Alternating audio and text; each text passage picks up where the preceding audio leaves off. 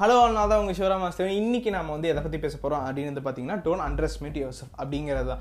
ஏன்னா நாங்கள் பத்து ரூபா நூறுரூபா ஆயிரம் ரூபா அப்படின்னு சொல்லிட்டு மூணு நோட்டு ஒரு ஊரில் இருந்துச்சாமா அப்போ வந்து அவங்க எல்லாரும் பேசிக்கிறாங்க. என்னென்னா நம்ம வந்து ஒரு அசோசியேஷன் ஆரம்பிக்கலாம் அப்படின்னு பேசும்போது நூறுரூவா நோட்டு சொன்னிச்சா இல்லைப்பா எனக்கு வந்து நூறுரூவான்னு மதிப்பு இருக்குது அதனால் நான் வந்து விவசாய நிலமா மாதிரி மக்களுக்கு வந்து பயன் தர போகிறேன் அப்படின்னு சொன்னிச்சாமா. அப்போது நடுவில் இந்த பத்து ரூபா நோட்டு என்ன சொன்னா சரிண்ணே சரிண்ணே பத்திரமா போயிட்டு வாங்க. அசோசியேஷனில் நாங்கள் நானும் ஆயிரம் ரூபா நானும் பார்த்துக்குறோம் அப்படின்னு சொல்லும்போது இந்த ஆயிரம் ரூபா சொடக்கு போட்டு சொன்னிச்சான். டேய் என்ன நீலாம் ஒரு ஆளுன்னு நினச்சி என்கிட்ட பேசிட்டு இருக்கியா? டே நீ பத்து ரூபாடா. உன்ன மாதிரி என்கிட்ட நூறு பேர் இருக்கான். நான் எனக்குள்ளே இருக்க பத்து ரூபாயை வச்சு ஒரு அசோசியேஷன் ஸ்டார்ட் பண்ண போகிறேன் டேய் செஞ்சு நீ மூட்டி கிளம்பு அப்படின்னு சொல்லிட்டு இந்த பத்து ரூபாயை கழுத்தை பிடிச்சி வெளியே தள்ளிடுச்சாமா? மனசாட்சியே இல்லாமல் அப்போ தேம்பி தேம்பி அழுவுதான் இந்த பத்து ரூபா. என்னன்னா நம்ம ஒரு நூறுரூவாயா இருந்தால் நம்ம ஒரு இடமா வாங்கியிருப்பாங்க. இல்லை அப்படின்னா ஒரு ஆயிரம் ரூபாயா இருந்தோம்னா நம்மளை வச்சு ஒரு கார் வாங்கியிருப்பாங்க. ஆனால் எதுக்குமே பிரயோஜனம் இல்லாமல் இந்த பத்து ரூபாயா மாறிட்டுமே.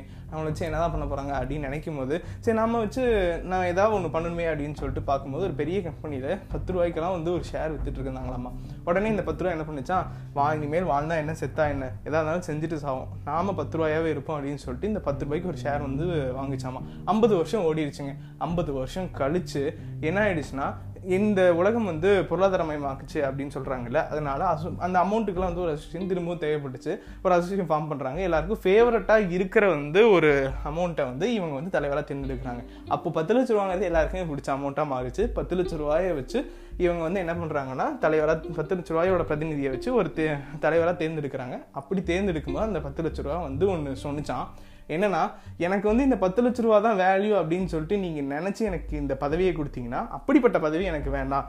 இது ஏன் நான் சொல்கிறேன்னா இதுக்கு ஒரு ஐம்பது வருஷத்துக்கு முன்னாடி நான் வந்து வெறும் பத்து ரூபாயாக தான் இருந்தேன். அப்படி நான் பத்து ரூபாயாக இருந்து ஷேரில் போய் தான் இன்றைக்கி நான் பத்து லட்ச ரூபாய் மாறினேன். என்னைக்கு என்னோட வேல்யூ எனக்கு வந்து நான் புரிஞ்சு செயல்பட்டனோ அன்னைக்கு தான் என்னுடைய வேல்யூ எனக்கே தெரிஞ்சுது. ஆனால் அன்னைக்கு வந்து என்னுடைய வேல்யூ இவ்வளவு தான் அப்படின்னு சொல்லிட்டு கழுத்தை பிடிச்சி வெளியே தள்ளின ஆயிரம் ரூபாய் இன்றைக்கும் ஆயிரம் ரூபாய் தான் இருக்குது அதனால் நான் அவங்க எல்லாருக்கும் என்ன சொல்கிறேன்னா என்றைக்குமே ஒருத்தவங்களுடைய மிகப்பெரிய ஒரு வேல்யூவில் இருந்தால் கூட அவங்கள நினச்சி நீங்கள் பயப்படாதீங்க.